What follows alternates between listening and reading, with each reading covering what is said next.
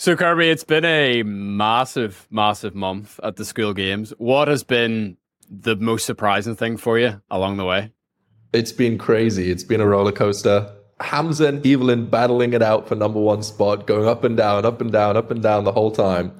I saw Hamza's scheduled in an Adonis Super Bowl, he called it, some big event. I was like, okay, maybe Hamza's going to get number one.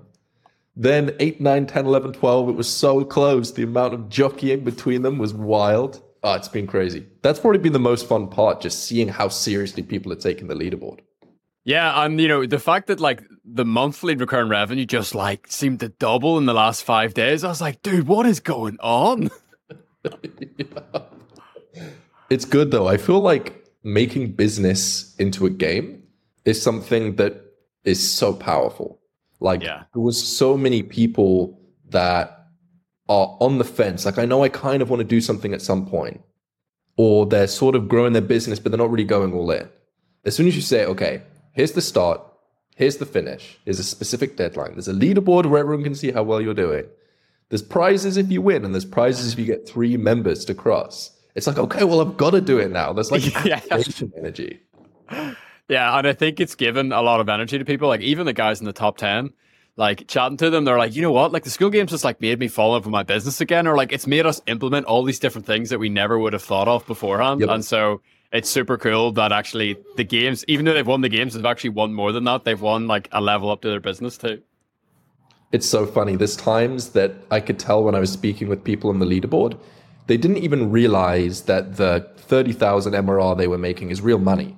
They were. it was just about the leaderboard. They didn't care about the money. It was just about the leaderboard. I've got one of those like uh, live TV moments here. Pretty serious. hello. Look at the chocolate on the face and everything. That's so cute. It's funny. I was like um, trying to close like a 15k contract the other day, and she like comes walking in, and I'm like, I figured this might actually help my case. I don't know. It's like a little bit of like cuteness to like stack the offer, you know? It's cool. Yeah, for sure. I think authenticity is really powerful. So I'd be pushing all of that in, by the way. I don't know whether your default would be to edit that out. I would keep that in. I actually really appreciate the uh the feedback and the support at the start of the podcast because like you pushed us towards like the, the the correct direction. I don't know why, dude. Like my whole thing like literally in like the seven years of podcast, it's always been like raw, authentic content. And I just got got all in my head. It's like, oh, I need to get into this like YouTube thing. I need to like act a mm-hmm. different way. And so mm-hmm. actually, yeah, your your guidance was super powerful because it's like, dude, this is like who I am. And like even like I like that editing style. I like consuming that type of content. So like, why would I try to all of a sudden Mr. Beast things in the end? Do you know what I mean? All right, I'll pick it up. So you guys obviously like so much planning went in behind the scenes to the Skool games. You're like thinking and scheming and dreaming months in advance, and then you actually come to launch this thing. Like, was there a moment? Like we talked like way back, probably like four weeks ago. Like, was there any kind of feeling in your head where it's like, dude, what if like the people don't show up? Like, what if like the monthly recurring revenue is like two grand a month on the leaderboard? Like, is there that nail bite moment? Of course, yeah. The first time doing anything is always scary. Even it's like I, I used to think that, oh, at some point, like imposter syndrome would go away. At some point, confidence increases. But if the first time doing anything, no matter how many times you've done similar things before, it's just as terrifying as it always will be. So the doubts that I'm sure that almost everyone, when they launch their community, for example, you start a YouTube channel, like, is people going to show up? Is it going to work? Will people find value for this? We were all panicking before the game started. We were like, do we show the leaderboard? Do we show top 20? But what if the 20th person's on like 20 MRR? Like, what if, that happens? Maybe we just show the top 10. so much panic. It is interesting. And I'm really curious to kind of see how the games unfold, like in the month two, you know, because there's so many kind of like different predictions here. Because I'm looking at the leaderboards and I'm like, you know, are these MRRs are they high? Are they low? Like, you know, are we going to see like the top 10 mm-hmm. kind of like get bigger and bigger and bigger in terms of the monetary value? Or is this like the big push? You know, I'm really, really interested to see and kind of analyze like in, in like even like years to come, like how each month is different and like what separates them between from each other. It'll be really cool. It'll be so interesting. My prediction is that lots of people to get top 10 this month have done a big push. And you can't do a big push every month especially if you have an email list, you have an audience, people on Instagram. if you've done a big promotion with a hard deadline, trying to sell everyone in this month, you can't do that again next month. So I'm guessing it's going to go down next month unless we see new people come on and, and absolutely take over, which we would love to see. And then month three, month four, month five, I think we'll start to to crack it. That 100k yeah. new MRR month will be an absolute crazy spectacle to see. I, I think someone's going to get it next month, you know, and I think mm. some of these guys who maybe have, you know, are in the top 20 who maybe have done their big push. I think we're going to see a lot of like 999 offers come back and we're just going to be like, look, I'm going to get 100 people into my big, big, big high ticket, high ticket sort of school. And uh, I think we'll see a lot of these guys come back in that way. But it's interesting to see, you know, if we even just go on to like the discovery tab. So, you know, this is kind of an interesting leaderboard that I kind of think gets slept on sometimes. So, mm-hmm. you know, Faye here has just kind of snuck on on here in the last couple of weeks and become the number one community yep. in terms of engagement. So it's like she's got a huge uh, YouTube audience of like a million people, and to see what she does if she decides to monetize her community is going to be super interesting. Very true. Very true. Yeah, it's interesting because most people in the Skool games came through the Skool games funnel with Alex Hormozi. They haven't seen this. So there's a large percentage of people inside of the Skool games that don't realize that you can find communities on skool.com slash discovery. And if your community is active, people will join your community through skool.com slash discovery. That's like the one thing that Skool has that no other competitor to Skool has. That's really, really cool. And I think something else that's interesting is there's kind of like uh, a few dark horses on the platform. So, like number three here, digital growth community. We interviewed Michelle yesterday, and she hosts her payments outside of Skool, off Skool. And I'm really curious to see like what are the MRRs that we don't get to see, if that makes sense. And so as more and more people get on board, and I think we'll switch over to Skool payments, I think we're going to see a lot of people kind of come out behind the curtain that we maybe didn't expect to see. There's people that use Skool, not Skool payments, but use Skool that are doing $4 million a month. And if they switch across to Skool payments, that's going to go nuts. that's high that's ticket, though. And Skool at the moment doesn't allow high ticket. Yeah. So, I mean, what has changed? Has your guys' view on the platform changed or like use cases for the platform? Like, because I'm sure you guys have also had an education now that there's been a volume of people starting to come on Skool and different niches and different influencers getting on board. You know, I wonder what some of your kind of takeaways are as on, on the on the other end.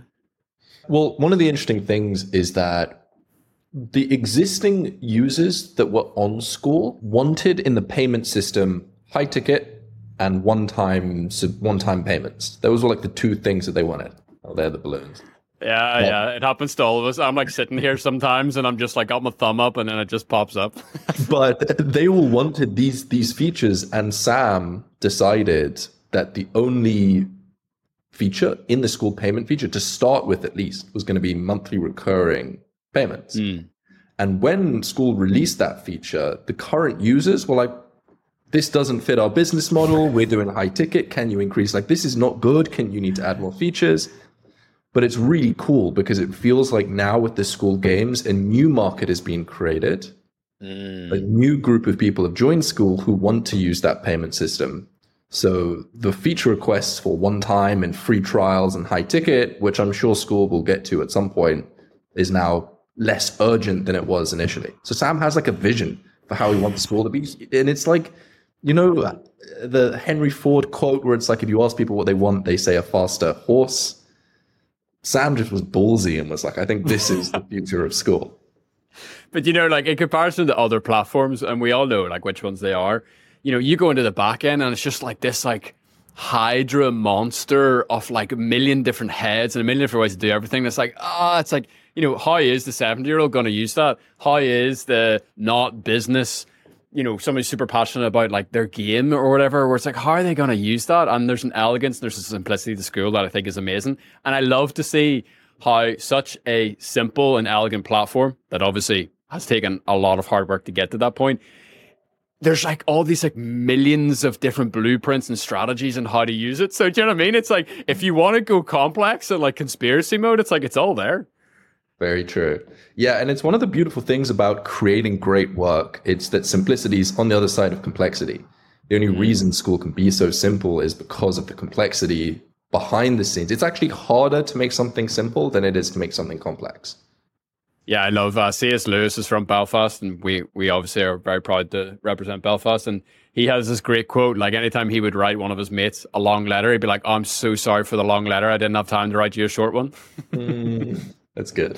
that's good. so, what can we get excited about? And for those of us who have three paid members in our community, the Hormozi Day is obviously going to be recorded. What sort of content, if you can tease that up for us, like what can we expect and what sort of value are, are we going to get access to?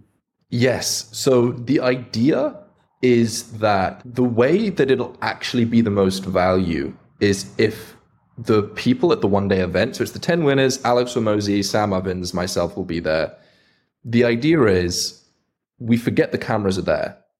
We mastermind around what it takes for everyone in the group to grow their business and through that realness of actually people not trying to teach, not trying to compress lessons, just really brainstorming selfishly, that's where some of the most valuable gems and insights will come from. It's the truth, it's the realness, it's what actually is happening to get to the next level, to grow, to scale, that I think will be really, really valuable. And then the live Zoom recordings with all of the winners will be more for teaching, more for sharing the story about how they got started, is really where the core focus needs to be. Because lots of the people on the leaderboard have been around for five five years. But you have to realize that they once were a beginner. Everyone starts as a beginner. So hyper focusing in in that segment, I think will be the most valuable thing to share with the community. Yeah, and I love that approach to the the one day in Vegas because like you have been part of loads of masterminds, I'm sure. And very often the most valuable part is like the conversations that happen, you know, in between people rather than like this top down funnel of value from this great leader from the front. Do you know what I mean? And yep. so you guys have kind of just like, let's skip all of that. Let's just like get to the good bit. yep, a hundred percent. And that's one of the things we really wanted to focus on with the Skool games. It's like we have Alex Hormozi, who's like the best business guru teacher in the world. And Yet we want it to be about the community. We don't want it to be Alex on stage teaching, teaching, teaching. I think people learn best when they hear stories. So that's the core focus. And also, that's a lesson for anyone else that has a community. It's it, you don't have to be an expert. We have Alex, the biggest expert, and we're choosing to not have him teach, not have him create new content for the community, instead promote the community. Yeah, and that's something that you said like way back in episode one of like the power of a community versus creating content. It's like content's all about the person, whereas community is all about the people who are inside. Mm. That was just a massive unlock and super valuable. Talk to me about the the weekly Zoom calls. Like, what's the vision behind that? Get us excited about it. Yes. So we've just seen the ten winners. All of them very experienced, tons of lessons to share every week. Probably actually two to three times a week is the current plan. There'll be live Zoom calls with the winners that anyone in the Skool games can attend to live. We will be walking through the story of how they got started. If they were to start again, what would they do? How they got their niche started, how they started getting traffic, how they picked what their group should be about, all of those sorts of things. And anybody that's in the Skool games can show up live, ask questions to the winners. I'll be there to facilitate, taking questions crowdsourced from the community, passing it on to the winners. So it should be really valuable just dissecting the whole story, of how these begin, how these people got started, and sharing it with everyone in the games. Awesome, man. Well, we are so so excited to see that. Thanks for being a great host for the first games. Thanks for hosting the next one. And I already, and I'm already, I'm looking at the community here. I'm like, the community's popping off right now. If just like everyone getting psyched for round two, month two of the Skool games. So yeah, really looking forward to it. And thanks for everything. Me too. March 1st, 9 a.m. start. I'm excited. Let's go.